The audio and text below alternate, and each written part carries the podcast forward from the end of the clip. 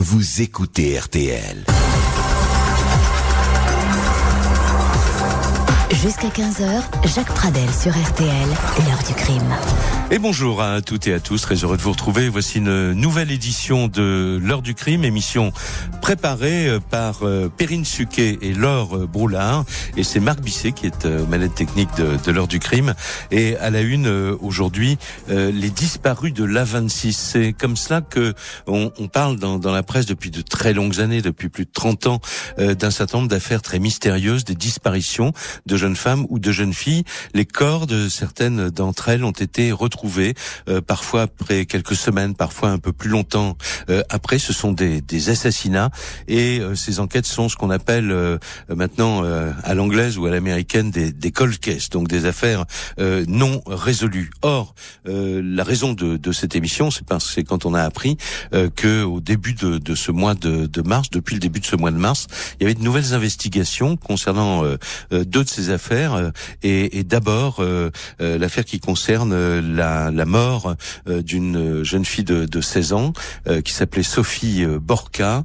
ça s'est passé en 1900 donc 85, 1986, c'est très ancien et les investigations ont repris. Donc ça, c'est une nouvelle qui peut aussi donner beaucoup d'espoir à, à, ceux qui se trouvent dans cette situation des familles où un assassinat non, non résolu pèse euh, au quotidien finalement sur euh, sur tout le monde. Alors pour en parler, euh, Corinne Herman, maître Corinne Herman, bonjour. Bonjour. Merci d'avoir accepté notre invitation.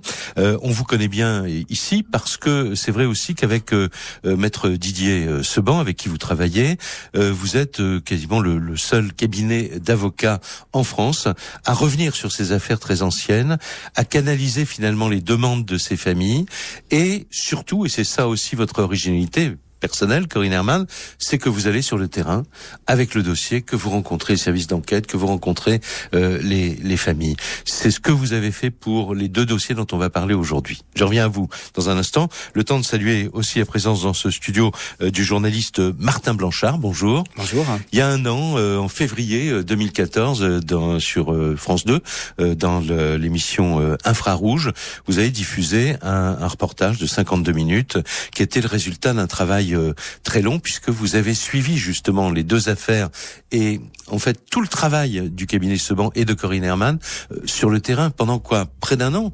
Pendant un an, exactement. En fait, on a pris le moment où Corinne Herman recevait ses dossiers jusqu'au moment où enfin un an après, elle a obtenu la réouverture des dossiers. Et vous vouliez montrer euh, sur le terrain, sans savoir évidemment sur quoi ça allait déboucher, hein, puisque quand quand vous commencez euh, votre reportage, elle commence elle-même euh, ce, ce, long travail de persuasion des, des, autorités judiciaires pour ouvrir les dossiers. Donc quand vous avez appris que non seulement l'affaire avait été ré, réouverte, mais qu'une cellule spéciale était créée, évidemment, ça a été pour vous la confirmation de ce que vous pensiez au début? Ah bah c'était un véritable pari. C'est vrai qu'au début, rien n'indiquait que ces dossiers allaient pouvoir être réouverts, d'autant que l'un était complètement prescrit. Mhm. Ah, donc c'était un véritable pari. Voilà. Donc on a suivi pendant un an toute la méthode parce que c'est un véritable travail et Corinne Herman est extrêmement euh, euh, c'est parfaitement maîtriser ces dossiers. Mhm. Et voilà, donc le pari est, est réussi et d'autant plus réussi que voilà, l'enquête actuellement euh, est menée par un groupe d'enquêteurs de, de, gendarmes basés à Saint-Quentin. Et vous, en tant que journaliste, comme vous connaissez très bien ce dossier, vous continuez à, à travailler sur ce dossier des disparus de ce qu'on appelle les disparus de la de la 26. On vient de dire que depuis le début du mois, euh, il y avait, on dit les disparus même quand il s'agit de crimes euh, dont on a retrouvé euh, les, les, les, corps. Euh, euh, comment se se déroulent les opérations à votre connaissance euh, euh d'ADN Ça veut dire qu'on demande à tous les hommes euh, d'un certain, dans une fourchette d'âge, de se prêter à, à, un prélèvement ADN Alors en fait, il se trouve que dans le dossier Sophie Borca, il y a des traces ADN qui ont été retrouvées. Et donc, euh, les gendarmes basés à Saint-Quentin font un travail de recherche pour essayer de trouver voilà un ADN, euh, l'ADN du coupable. Oui. Donc, ce qu'ils font actuellement, c'est qu'ils font une immense enquête, un énorme travail de terrain. Mmh. Euh, et là, en l'occurrence, comme le corps a été retrouvé dans le petit village d'Omblières, ils ont demandé à toute une partie de la population masculine, une certaine tranche d'âge qui voilà qui pouvait être euh, voilà qui était euh, majeure déjà à l'époque des faits, de se soumettre à des tests ADN. Alors, ces gens-là vont pas être fichés on va juste prélever leur ADN pour comparer aux traces qui ont été retrouvées sur le corps. Et à votre connaissance, la population euh, euh, accepte euh, sans, sans problème cette demande? Oui, parce que les, les gendarmes font un travail d'explication qui est très clair. hein. Il ne s'agit Mm. pas d'être euh, d'être fiché définitivement. hein. C'est les traces qui seront Oui. détruites après l'enquête. Euh, et puis il y a un côté systématique, c'est-à-dire que toute une tranche d'âge de population est concernée. Donc il n'y a pas de stigmatisation sur une personne en particulier. particulier. Alors, euh, maître Corinne Herman, j'aimerais bien que vous nous donniez quelques indications sur euh, ce, ce travail de Romain que vous que vous faites depuis de, de longues années. Euh, comment persuader les autorités judiciaires de rouvrir un dossier très ancien? Là, on parle d'affaires qui ont eu lieu il y a 30 ans. Qu'est-ce qu'on vous dit au départ? Qu'est-ce qu'on vous répond au départ quand quand vous adressez, j'imagine, à un procureur de la République? Oui, notre interlocuteur habituellement, c'est le procureur de la République. Donc, effectivement, on le contacte pour avoir déjà la copie du dossier. Donc, il sent déjà les choses arriver. Mhm. Vérifier que les scellés ont été protégés parce qu'ils sont toujours utiles, même 30 ans après, on le voit aujourd'hui. Et puis ensuite, euh, leur soumettre une demande de réouverture du dossier. pour- Argumenter, une demande argumentée, Tout à fait, mais ouais. en fait, Mhm. il faut lire le dossier, connaître le dossier, vérifier ce qui n'a pas été fait, Mhm. vérifier ce qui mériterait d'être fait, les expertises qui devraient encore être faites, euh, les scellés qui n'ont pas été exploités, et ensuite, on transmet cela à la justice, au procureur, parce que c'est lui qui peut demander la réouverture d'un dossier, Mhm. et on essaye de le convaincre que ce qu'on demande est, encore faisable et peut, peut apporter la vérité. Et on, on vous dit pas, mais tout a été fait, enfin, Bien sûr que euh, si, bien euh, sûr. La justice a toujours du mal à se remettre en cause, Mm. les enquêteurs aussi. Euh, on nous dit que ce qu'on demande euh, n'a pas d'intérêt, que ça a déjà été fait, que ça n'apportera pas de résultats, mais on le voit tous les jours dans l'actualité. On a des affaires anciennes qui se résolvent régulièrement. Et puis on va nous dire ensuite qu'on n'a pas les moyens, que ces jeunes filles, oui, c'est bien dommage pour elles, mais voilà, on, on sait plus faire, on sait pas faire. Ça va mobiliser du monde, ça va mobiliser des moyens pour peut-être aucun résultat. Donc on a toujours les mêmes arguments. Mhm. Et, et ça, euh, Martin Blanchard, c'est très dur à entendre pour les familles. Euh, euh, J'ai revu hier soir votre reportage pour pré- préparer l'émission. Vous avez été très euh, au, au contact de ces de ces familles. C'est insupportable comme situation. C'est très très difficile parce qu'il faut savoir aussi que lorsque Corinne Herman, lorsque Corinne Herman est sollicitée et rencontre ses familles, euh, ça fait remonter des choses souvent qu'elles avaient, voilà, qu'elles avaient oubliées depuis, enfin pas oubliées, mais qu'elles avaient en tout cas, voilà, Oui. les choses s'étaient apaisées depuis des années. Mm. Donc le fait de réenclencher tout et puis Ça ravive les émotions. tout remonte à la surface. Euh, voilà. Et ceci dit, Corinne Herman est aussi très claire avec les, les familles dès le départ. hein. Il n'y a pas de faux espoirs qui sont permis. Voilà. Euh, quand elle va voir les familles, il n'y a pas d'assurance que ce sera réouvert. Euh, mais les familles, voilà veulent tellement savoir qu'elles sont prêtes à prendre ce risque et Mhm. elles sont prêtes aussi à accepter d'être à nouveau exposées 30 ans après. Et alors, Corinne Herman, pour convaincre les, les un procureur de la République euh, euh, de rouvrir des, des dossiers, il vous arrive de faire des liens entre des dossiers. Les enquêteurs ont horreur de ça en général. Hein, en général, c'est les journalistes qui prennent. On dit, mais vous brodez, euh, etc. Quand on parle Oui. de tueurs en série dans une euh, région, bon, on a des, on a des réponses comme ça un petit peu, bon, dilatoires. Euh, vous vous appuyez sur un article précis du code pénal. Oui, c'est l'article 203 du Code de procédure pénale qui est mon article fétiche, que j'enseigne d'ailleurs aux gendarmes et aux policiers et que je leur euh, conseille d'utiliser, y compris aux magistrats, c'est la connexité en fait. C'est l'idée qu'il puisse y exister un lien entre plusieurs affaires. Ce lien nous permet en fait d'é- d'écarter cette prescription, cette prescription qu'on nous oppose systématiquement, puisque les Mhm. parquets nous disent souvent mais les affaires sont prescrites. C'est-à-dire qu'en si- général, quand il y a, quand une enquête, quand un non-lieu est prononcé, il y a une période de 10 ans qui court pendant lesquelles s'il y a un fait nouveau, ça peut repartir, mais après 10 ans, ben voilà quoi, c'est 10 ans, on peut terminé. plus rien ouais. faire. On Et là, pas et là, juger. vous vous dites, mais si, on peut euh, rouvrir un, un dossier sûr, après sa prescription supposée. Prescription supposée, mais le problème c'est qu'on ne la calcule pas toujours de façon exacte. Et cette connexité entre deux dossiers permet, si l'un des deux dossiers n'est pas prescrit, de rouvrir l'autre dossier. C'est ce qui s'est passé dans ces affaires-là. Alors on va faire une pause et puis ensuite on va entrer dans le détail des, des, des affaires et notamment donc euh, les, les assassinats de deux de ces disparus entre guillemets de euh, de, de la 26 et euh, on entendra également je vous le dis tout de suite dans, dans cette émission euh, le père de l'une des, des, des victimes euh, qui euh, euh, témoignera en fin d'émission monsieur Jean-Pierre Houdin le père de Christelle Houdin et puis on entendra aussi le témoignage de Jean-Pierre Sarrazin Jean-Pierre Sarrazin, c'est un ancien inspecteur principal de la police judiciaire de Lille. C'est lui qui a travaillé sur les deux affaires dont nous allons parler. Retour de l'heure du crime. Jacques Pradel sur RTL. L'affaire des disparus de l'autoroute euh, A26. En fait, les deux dossiers euh, qui sont en qui sont en tout cas réveillés, on, va dire, mais plus que réveillés euh, en ce qui concerne l'affaire Sophie Bourca, Borca dont on va beaucoup parler dans un instant.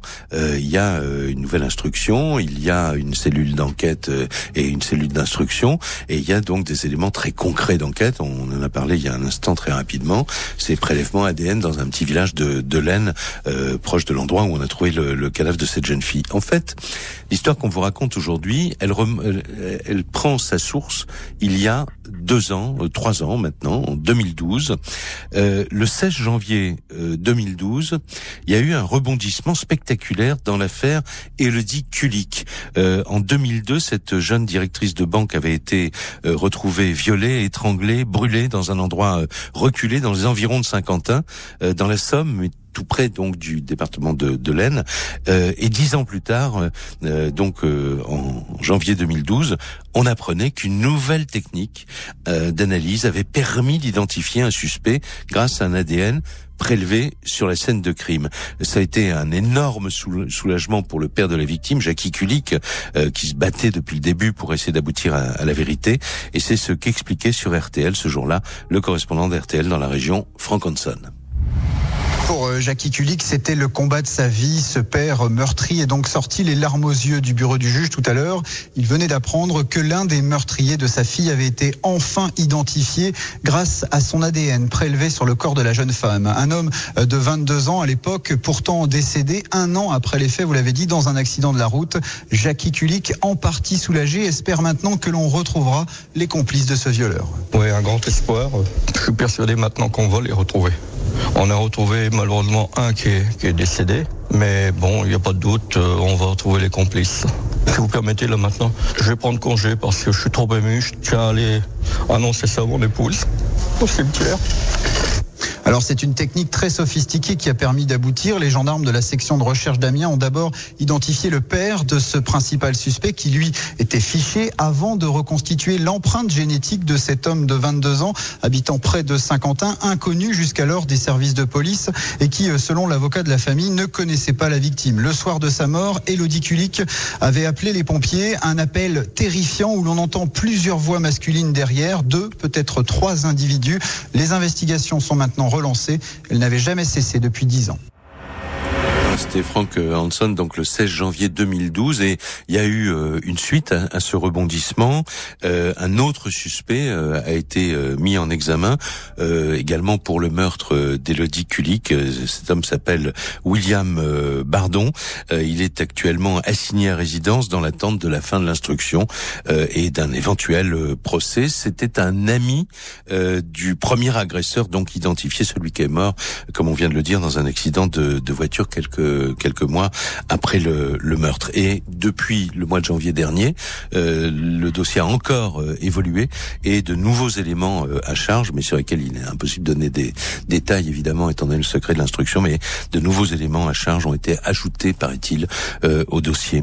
Alors euh, Corinne Herman, euh, c'est quand vous avez appris ce qu'on qu'on vient de d'entendre, euh, vous êtes appuyé sur cette affaire pour faire rouvrir les deux dossiers dont on parle aujourd'hui? Bien, c'était un exemple pour les magistrats que nous voulions saisir, puisque ce dossier auquel peut-être moins de monde croyait rebondissait et on pouvait trouver des éléments. en plus, c'était dans une zone géographique assez proche de nos dossiers, donc il était nécessaire de toute façon de, de, de s'appuyer sur le dossier Culic et de vérifier ce qui pouvait s'y trouver. Mhm. Et mais vous faites un, lien au-delà de ça entre les deux affaires? Non, pas forcément. Aujourd'hui, on ne sait plutôt, pas. Aujourd'hui, on ne sait pas. Mais c'est vrai que euh, pour, je dirais, les suspects qui seraient plus euh, plus âgés, on pourrait se poser la question. Donc effectivement, les enquêteurs vérifieront tout. Alors, on, va parler maintenant plus spécifiquement de, de l'affaire euh, Sophie euh, Borca. Je parlais tout à l'heure euh, de donc de Jean-Pierre Sarrazin, cet enquêteur qui à l'époque avait fait les, premières constatations sur les sur les lieux du crime. Il a il a raconté comment ça s'était passé à Laure Broulard pour l'heure du crime. À notre arrivée, nous avons constaté que le corps était bah, positionné de façon quasi normale. Euh, les vêtements étaient près du, corps. Il ne restait euh, que en fait euh, les collants de la victime qui avaient été relevés. On constate également que la, la lanière de, de, du soutien-gorge a été coupée et vraisemblablement par un couteau. Et c'est cette lame de couteau qui a perforé vraisemblablement la région euh, cardiaque et qui a euh, provoqué la mort de euh, la, fille. Les premières pistes ont été de faire un voisinage assez serré donc de repartir sur les dernières personnes qui avaient vu Sophie Borca. On a pu déterminer que Sophie Borca acheté une viennoiserie à la sortie de, de l'établissement scolaire qu'elle fréquentait, et on retrouve des reliefs importants de cette viennoiserie près du corps, ce qui nous au départ nous laissait supposer qu'elle avait été prise euh, par euh, quelqu'un en voiture, vraisemblablement un familier, puisque les parents nous indiquaient qu'elle était très méfiante et qu'elle ne serait pas partie avec un étranger. Et bon, là, ces pistes ont été creusées euh, de, toute, de façon très précise et ça n'a rien donné. Alors Martin Blanchard, euh, je disais tout à l'heure que vous aviez suivi que Corinne Herman pour ce, ce documentaire sur sur l'affaire Sophie euh, Borca, après ce que vient de rappeler euh, Jean-Pierre Sarrazin. Qu'est-ce qui s'est passé? Alors le, pourquoi l'enquête s'est enlisée? On, on, a beaucoup travaillé dessus quand même. Voilà, ce qu'il faut dire quand même, c'est que on a beaucoup travaillé. D'ailleurs, si Corinne Herman a accepté de reprendre ces dossiers, c'est parce qu'à la base, il y avait un réel dossier qui existait. Donc les enquêteurs ont, réellement énormément travaillé. Le, mmh. Les dossiers font plusieurs tomes à voir, c'est assez impressionnant. Euh, voilà, ce qui se passe c'est qu'effectivement, aucune des pistes euh, n'a abouti. Alors c'est un dossier qui, à intervalles réguliers, a été réactivé. Il y a eu des prélèvements ADN qui ont été faits, donc hmm. ça a été réactivé. Parce que, pardonnez-moi, il y a un ADN dans le dossier. Il y a, il y a un élément pileux, je crois, euh, euh, qui avait été relevé par les enquêteurs, euh, prélevé euh, sur la scène de crime, c'est ça Oui, il y a un ADN sur un élément pileux, mais il y a de nouveaux ADN aujourd'hui avec les nouvelles techniques. Avec les nouvelles techniques, donc ça c'est la reprise de l'affaire qui, qui, qui l'a qui l'a démontré. Et sur le scénario possible, c'est très difficile, bien sûr, mais c'est une jeune fille qui était dans un lycée à Saint-Quentin, comme d'ailleurs euh, l'autre euh, victime, Christelle euh, Houdin, dont on va parler tout à l'heure, et elle, elle avait, comment dire, physiquement, il y a des traits de comparaison qu'on peut faire entre ces deux victimes, ces deux jeunes filles qui fréquentaient le même lycée. C'est vrai que physiquement, lorsqu'on regarde les, les, photos de l'époque, alors pas toutes celles qui ont été reproduites dans la presse, mais les photos qu'on nous ont donné les parents, la ressemblance est assez frappante. Ce sont deux jeunes euh, filles qui sont mhm. blondes, qui étaient à l'époque coiffées à peu près de la même manière. Donc c'est vrai que c'est assez frappant. Oui. Donc d'où l'idée, Corinne Herman, que euh, elles ont peut-être été la cible du même euh, prédateur. Quoi, oui, il pouvait y avoir un lien. Effectivement, elles étaient dans le même lycée. Mhm. euh, elles avaient une apparence physique un peu identique, des habitudes aussi sportives identiques, toute une série de, de points communs. Et puis il y avait un autre vecteur, c'était la construction de cette autoroute au moment où elles disparaissent toutes les deux. Mhm. Et ça, c'était intéressant parce que les phases de construction correspondent plus ou moins aux, aux, affaires, en tout cas au lieu où elles ont été enlevées. Alors on va faire une pause dans, dans l'émission. On se retrouve dans, dans un instant et on va parler euh, aussi, euh, bien sûr, de la disparition et de la découverte du, cadavre de euh, cette jeune fille de, de 13 ans, donc qui était dans le même lycée que, que Sophie Borca. Retour de l'heure du crime, Jacques Pradel sur RTL. Et nous revenons donc sur ces affaires de crimes non élucidés euh, dont les victimes euh, étaient des, des, jeunes filles, euh, 16 ans pour Sophie euh, Borca, dont on a déjà parlé, 13 ans pour pour Christelle Houdin, elle fréquentait le même établissement scolaire à, à Saint-Quentin. Et vous avez entendu l'ancien inspecteur principal Jean-Pierre Sarrazin, il a ensuite, dans la conversation que Laure Broulard a eue avec lui, il a évoqué comment enfin les circonstances de la découverte des restes, on va dire, de, de Christelle Houdin, pardon, de cette euh, de cette précision euh, macabre, mais ce n'est pas un corps euh, qu'on a retrouvé, mais des ossements sur le chantier directement en ce qui concerne cette affaire de l'autoroute A26. C'était le 9 avril 1986. Jean-Pierre Sarrazin se souvient des, des premières constatations. Cette jeune fille était chez sa grand-mère elle avise sa grand-mère euh, ce dimanche après-midi qu'elle allait voir le match de football.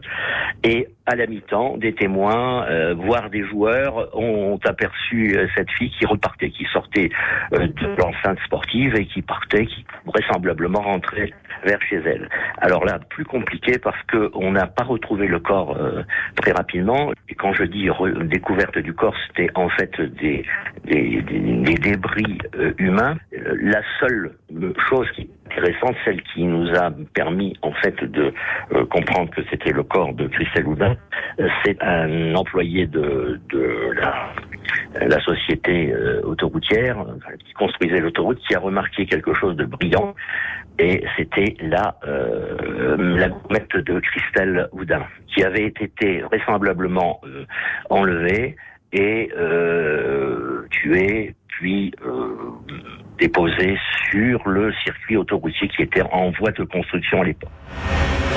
Alors, euh, Corinne euh, Herman, euh, et ma question va aussi à Martin Blanchard, qui connaît le, dossier bien sûr à cause de son de son enquête.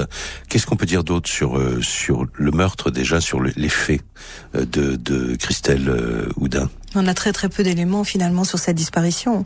C'est, elle s'évapore entre ce, ce match, enfin ce lieu du le terrain de foot et après, est-ce qu'elle est rentrée, elle voulait rentrer chez elle, est-ce qu'elle est allée voir une copine? Enfin, en tout cas, on a, on a. On, sait rien, on est dans le bleu absolu, quoi. Tout à fait, on aura encore besoin. Peut-être que des personnes ont vu, ont grandi, peut-être des copines qui avaient 13 ans à l'époque, aujourd'hui ont plus de 40 ans, pourraient peut-être encore euh, nous donner des éléments. Peut-être que, effectivement, euh, il nous manque une partie du puzzle et on la retrouve effectivement euh, mhm. sur le bas, enfin sur le bas côté de cette autoroute. Son corps a été abandonné là. Alors pour cette, euh, ce cas également, 30 ans après, les investigations sont reparties, c'est-à-dire l'instruction a été rouverte, euh, c'est-à-dire le lien de connexité dont vous parliez a été fait euh, cette fois-ci officiellement par la justice. Les enquêteurs travaillent également sur ce cas, peut-être de façon moins spectaculaire que pour l'histoire Sophie Borca, c'est pour ça qu'on en a moins parlé. Il n'y a pas de comparaison ADN pour l'instant sur un village entier, mais vous confirmez que le travail a repris et des pistes euh, ont pu être dégagées. En tous les cas, pour l'instant, on exploite la procédure puisque c'est toujours, euh, euh, il faut d'abord retrouver le dossier papier, puis ensuite voir si on a des scellés. Donc, on réexploite cette procédure. On a très peu de scellés dans ce dossier. c'est vrai que les enquêteurs en ont pris connaissance et effectivement, ce qui a été fait dans le dossier Borca peut servir au dossier Oudin. Oui. je m'adresse à Martin Blanchard. J'ai découvert en voyant le, votre votre film que en ce qui concerne le dossier judiciaire de cette Christelle Houdin, euh, ça a été terrible les constats qu'on a fait quand on a voulu retrouver le dossier.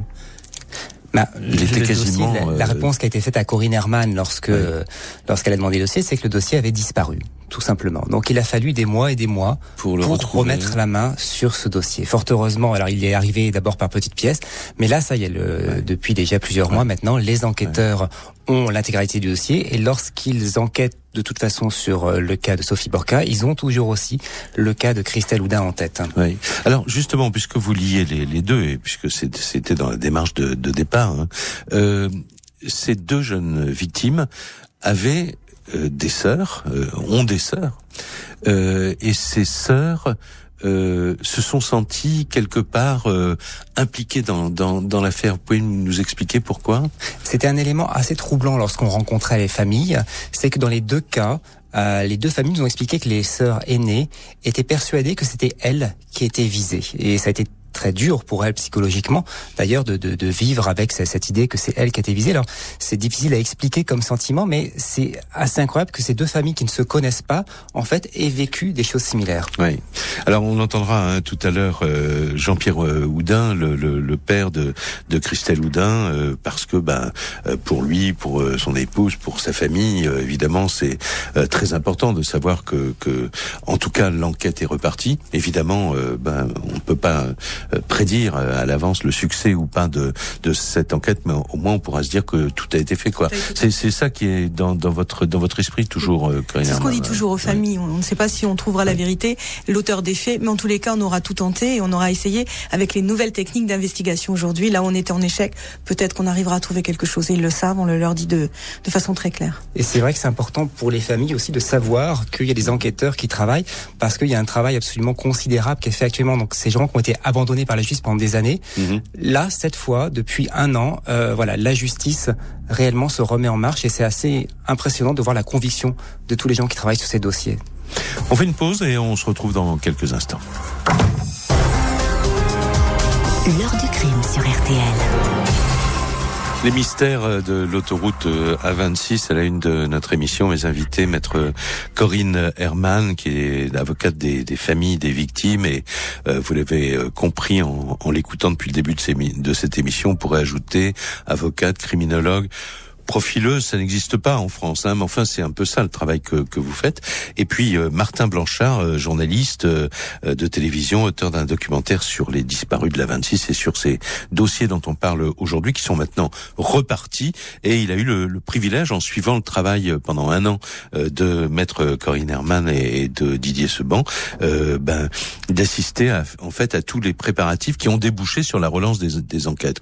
C'est quand même, pour une vie de journaliste, c'est quand même un, un souvenir euh, fort, non, pour vous, euh, Martin Blanchard? C'est une expérience extraordinaire, surtout ce qui est très rare. Souvent, justement, lorsqu'on parle de faits divers, on raconte des choses a posteriori. Là, on était là le, au moment où Corinne Herman a repris ses dossiers et on a suivi l'aventure jusqu'au bout, jusqu'au terme, la réouverture. Et c'est vrai que c'est une expérience assez inoubliable parce qu'on a vraiment le sentiment d'être au cœur de l'événement. Alors, Corinne Herman, euh, très rapidement, au début de l'émission, on évoquait, ça, ça, a été fait dans la presse, en tout cas à l'époque, donc il y a 30 ans, le l'hypothèse de l'existence d'un prédateur, d'un serial killer, par exemple, qui serait l'auteur d'un certain nombre de, de ces meurtres euh, non élucidés. Euh, vous vous êtes penché sur cet aspect du problème et évidemment, euh, vous avez commencé à passer en revue les, les grands prédateurs euh, connus. Euh. Bien sûr, bien sûr, c'est un moyen aussi de rouvrir ces dossiers. C'est si on est en échec sur les investigations locales, peut-être que c'est un itinérant. Mmh. Et donc il y avait effectivement Francis Holm qui était libre à l'époque. On vérifie évidemment s'ils ont été incarcérés ou s'ils étaient libres. Il y avait euh, Michel Fourniret et puis d'autres encore euh, sur lesquels on a retravaillé. il n'a pas d'attache particulière dans la région, mais euh, ce qui vous intéressait, c'était que il voyageait beaucoup. Si, si, mais surtout, il travaillait sur les chantiers de l'autoroute. Ah, ça, peu de gens le savent. Euh, Francis Saul travaillait pour les chantiers de, de l'Est de la France et était appelé à intervenir peut-être sur d'autres chantiers. Et donc, je voulais qu'on vérifie cet élément. C'était un petit peu aussi le point commun que je pouvais trouver sur ces dossiers au départ. Donc, et ça, ça a été fait. C'est en cours de vérification. Pas dans, dans... Pour l'instant, il n'y a, pas de, de, de, de mhm. piste qui soit exclue. C'est un travail euh, de ministère des enquêteurs, donc j'attends, je les laisse travailler pour l'instant. Vous avez pensé aussi à Michel Fourniret? Bien sûr, Michel Fourniret était itinérant, euh, mais à l'époque il était incarcéré, donc euh, on a pu l'exclure très rapidement. Mhm. Et euh, alors il y a eu une, une, autre affaire qui est intervenue euh, récemment, là aussi de longues années après les après les faits. Mhm. je pense à ce qu'on avait appelé les disparus de la gare de Perpignan et l'assassin de Mokhtaria Chaïb, Jacques Rançon a été euh, arrêté. Ça a fait la une de, évidemment de toute la presse. Or, cet homme est originaire de la région. Tout à fait, ce qui démontre que ça vaut le coup de continuer à se battre pour euh, élucider ses affaires. Mais il se trouve qu'il est de la région d'Amiens et qu'il était dans la région à l'époque. Et même mieux, il a été euh, quelques années après condamné par la cour d'assises d'Amiens pour des faits extrêmement graves qu'il a perpétrés sur une sur une jeune femme. Donc il avait, il était déjà agissant à l'époque et ça m'intéressait de, de, retravailler sur lui effectivement. ça a été fait, ça a été vérifié. Son mhm. cours de vérification, j'ai pas j'ai pas les résultats, mais a priori il est exclu pour l'instant. Il est exclu pour les deux affaires dont nous parlons, mais rien n'indique qu'il ne soit pas. Il n'a pas commis d'autres faits. On a, on a euh, effectivement, grâce à ça, permis euh, la reprise d'un troisième dossier dans la région qui était aussi lié à cette autoroute, et on va vérifier si lui peut être impliqué sur ce troisième dossier. Mhm. Alors, euh, Martin Blanchard, évidemment, pour votre enquête, vous avez, on le disait tout à l'heure, euh, été au contact des, des familles. Vous avez suivi dans toutes ces pérégrinations et dans toutes ces, ces comment dire, les, les hypothèses émises par par euh, euh, par Corinne Herman. Euh, vous avez approché aussi les services d'enquête, le procureur de la République. Que vous avez pu parler avec, on va dire, l'administration de la justice et les enquêteurs de terrain Comment prennent-ils ce retour sur des enquêtes qu'on pensait éteintes? Alors, on a eu assez peu de contacts parce que c'était pas l'objet du film avec euh, les euh, l'appareil judiciaire actuel. Mhm. On a retrouvé des anciens enquêteurs. Oui, Jean-Pierre Sarrazin, Jean-Pierre Sarrazin, entendu, là, qui, qui vraiment avec des gens qui avaient été marqués et qui mhm. vivent, c'est vrai, euh, ces deux dossiers fermés comme un échec, un réel échec personnel. Mhm. Euh, donc eux étaient plutôt effectivement euh, contents que ces dossiers soient réouverts. Alors justement, on, va entendre, on a entendu Jean-Pierre Sarrazin parce que le, le, le hasard, euh, évidemment, euh, euh, professionnel, a fait qu'il a été sur les constatations des, des deux meurtres de ces deux euh, jeunes filles dont on parle. Et lorsqu'il a évoqué tout cela avec Laure Broulard pour l'émission d'aujourd'hui, il, il, lui a expliqué qu'en fait, lui et, et les équipes d'enquêteurs n'avaient pas pu s'empêcher non plus, de leur côté, de d'établir un lien entre ces deux affaires. Nous avions à, ce moment-là traité deux affaires parallèles et on était vraiment sur le circuit autoroutier, sur le, circuit de construction de, la, de la A26 et c'est dans ce contexte que nous avons pratiquement rapidement fait un rapprochement entre ces deux affaires et euh, tenté de euh, trouver euh, des indices et des éléments qui permettraient d'orienter l'enquête vers des personnes de l'autoroute qui travaillaient sur l'autoroute. Malheureusement, ces investigations sont pratiquement impossibles à, à faire de façon exhaustive puisque les chefs de sentier nous disaient que des, les, les personnes venaient quelquefois trois jours, il y avait des, des des, gens qui s'installaient pour 15 jours, d'autres partaient sans donner d'adresse. Enfin, c'était extrêmement compliqué. Et donc, cette, euh, ces recherches qui ont été euh, commencées n'ont pas pu être, encore une fois, euh, faites de façon exhaustive. Mais nos convictions, notre conviction reste que, disons, le meurtrier, vraisemblablement, est le meurtrier de Sophie et de Christelle. Alors en fait ça c'est euh, ce qu'il pensait à l'époque, il le pense toujours, hein, il vous l'a confirmé euh, euh, quand vous l'avez rencontré pour le film, Jean-Pierre Sarrazin.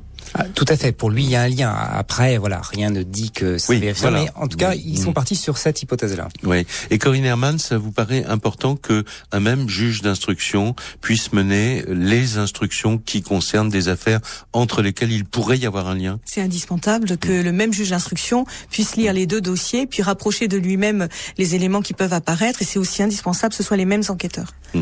Alors, on va faire une dernière pause dans, dans cette émission. Euh, ensuite, euh, eh bien, on, va retrouver Jean-Pierre Houdin, euh, qui a accepté de, témoigner dans l'émission, nous dire un peu dans quel état d'esprit il est maintenant que l'affaire euh, concernant l'assassinat de sa fille est, repartie. Et puis on, parlera ensemble, euh, au-delà de des actes de police scientifique, de la possibilité ou non, j'aimerais bien avoir votre avis là-dessus, que des langues se délient aussi longtemps après les faits. Retour de l'heure du crime, Jacques Pradel sur RTL. Aujourd'hui, euh, à la une de l'heure du crime, c'est ces deux affaires très anciennes euh, qui euh, maintenant font l'objet de nouvelles investigations, une nouvelle instruction, des actes d'enquête, ce que j'imagine n'osaient pas espérer les proches de ces de ces victimes. Monsieur Jean-Pierre Houdin est en ligne, le père de Christelle Houdin. Bonjour, monsieur. Bonjour, monsieur. Bonjour à vos invités. Merci, oui, Corinne Hermal vous salue, elle est près de nous, et, et Martin Blanchard, que vous avez euh, rencontré euh, également au cours de ce, euh, ce documentaire sur le, le, travail qui a été réalisé. Vous voulez lui dire bonjour aussi, oui, Martin bonjour, Blanchard. Jean-Pierre. Jean-Pierre Houdin, quand votre fille a disparu et quand malheureusement on a ensuite on a su qu'elle avait été assassinée, vous étiez vous-même policier? Oui, oui, bien sûr, oui. Ça a dû être euh, particulièrement difficile pour vous en tant que policier. Euh, vous n'avez pas été associé évidemment à l'enquête, mais vous avez été tenu régulièrement au courant? Euh, c'est pas tout à fait ce qu'il faut dire, non. Loin de là. Non, non, vous savez, euh, le policier dans ces cas-là est un citoyen normal, hein, oui, bien sûr. mis à l'écart, et partie civile dans, dans cette affaire ou non, mmh. euh, on n'a on a aucun contact avec les, les enquêteurs. Hein. Mmh. Et puis, il faut bien les comprendre aussi, parce que avoir un, euh, dans un dossier, un dossier vide, je ne vois pas trop ce qu'on peut dire aux, mmh. aux, parents, aux parents des victimes. Oui, bien sûr. Quand, quand vous avez appris qu'il y avait un non-lieu, euh, euh comment, comment est-ce que vous l'avez appris d'ailleurs? Ah bah écoutez, à l'époque de Saint-Quentin, dans l'Aisne, j'étais muté à Nantes pour euh, pour se me rapprocher de, de la famille de mon épouse. Oui. Parce que, et, on, a, on a reçu un courrier, tout simplement, du, du, du du, du, oui. pour euh, invitation de proc, et puis pour euh, une audition, ou je ne sais pas quoi. Mhm. Et puis, et puis voilà, on a déjà annoncé un non-lieu. Ça s'est passé que, bah, bizarrement, puisque j'étais porté partie, je me suis porté partie civile bien avant, et mon épouse devait être aussi. Et la jeune juge d'instruction qui avait à l'époque, je ne sais pas si elle était vraiment chargée de, de vider un petit peu les, les placards euh, des dossiers encombrants, mmh. mais elle, a dit à mon épouse, non, vous n'êtes pas partie civile, vous restez à l'extérieur. Alors voilà, elle a attendu à l'extérieur et moi à l'intérieur. Mm. On m'a seulement dit, bah voilà, il n'y a, a, plus rien à faire. Il s'agit d'une fille de, de 12 à 25 ans, entre 12 et 25 ans, d'après les analyses qu'il y a eu, de race blanche. Euh, et puis, euh, d'après les analyses qu'on a pu faire, ça ne peut être que votre fille à 95%. Alors, euh, son identité a été retrouvée, a été, a été donnée par la, la, découverte de la gourmette, avec son prénom, et sans d'autres précisions. Mhm. Alors, on m'a dit maintenant, prenez les restes de, de, et, puis, je ne vais pas être vulgaire, mais presque. Et puis faites-en ce que vous voulez, quoi. Ouais, c'est terrible, ça. Hein. Euh, voilà, c'est comme ça que ça s'est passé. Et moi, j'ai fait 1200 km pour apprendre ça, alors que je ne savais même pas que c'était pour signer un non-lieu. Ouais. Et, et, au fond de, de vous, euh, Jean-Pierre Houdin, euh, malgré cette décision et la manière dont elle vous a été annoncée, vous avez, vous aviez pensé que, que l'affaire pourrait, que l'enquête pouvait repartir? Bah, écoutez, nous comme ça, on n'avait plus aucun contact ni rien du tout, mais jamais, jamais on n'aurait pu euh, euh, penser à ça. Euh, ça s'est, ça s'est passé que avec l'histoire de, avec l'affaire de Sophie. Oui, Sophie Bocard, oui. Bien sûr. Et puis j'espère que sur, sur cette affaire-là, ils vont quand même trouver des de quoi faire et retrouver un assassin, surtout pour elle, parce que elle, il y a beaucoup plus d'éléments que dans notre dossier. Oui, mais s'agissant de Christelle, vous pensez que des langues peuvent encore se délier aujourd'hui ah, des, des, langues, mais, mais oui, mais il faudrait savoir les bonnes, parce qu'il y a tellement de plaisantins aussi. Mais des langues, oui, pourquoi pas Bien sûr, bien sûr. Mais il, faut, il, faudrait, il, faut, il faut une précision aussi. Il ne faut pas non plus euh, que, que les personnes qui veulent témoigner fassent le... Il faut qu'ils arrivent à faire la différence entre ma fille la plus vieille et Christelle. Mhm. Parce que ma plus vieille euh, était majeure, à l'époque et sortait en discothèque avec son petit copain. Oui, oui. Alors qu'on ne, qu'on ne vienne pas me dire comme souvent. Ah oui, on l'a vu à tel endroit. Elle aller en discothèque à 13 ans. Bien sûr, bien sûr. Euh, écoutez, je vous remercie beaucoup parce que c'est à la fois c'est très dur évidemment à vivre la situation qui est la vôtre et en même temps il y a quand même cette lueur d'espoir maintenant puisque euh, officiellement on sait que les enquêtes sont reparties. Je vous remercie beaucoup, euh, monsieur. Merci. Merci à vous. Merci beaucoup euh, Corinne Herman et Martin Blanchard. Euh, simplement d'un mot, euh, vous vous pensez euh, fermement Corinne Herman que des langues peuvent encore se délier et que des témoignages importants peuvent encore être retrouvés 30 ans après? Oui, j'en suis convaincu, je l'ai vu dans d'autres dossiers. Je mmh. pense qu'il y a encore des personnes qui savent et qui peuvent parler, oui. Je vous remercie beaucoup l'un et l'autre. L'émission est terminée, on va retrouver Flavie Flamand dans un instant.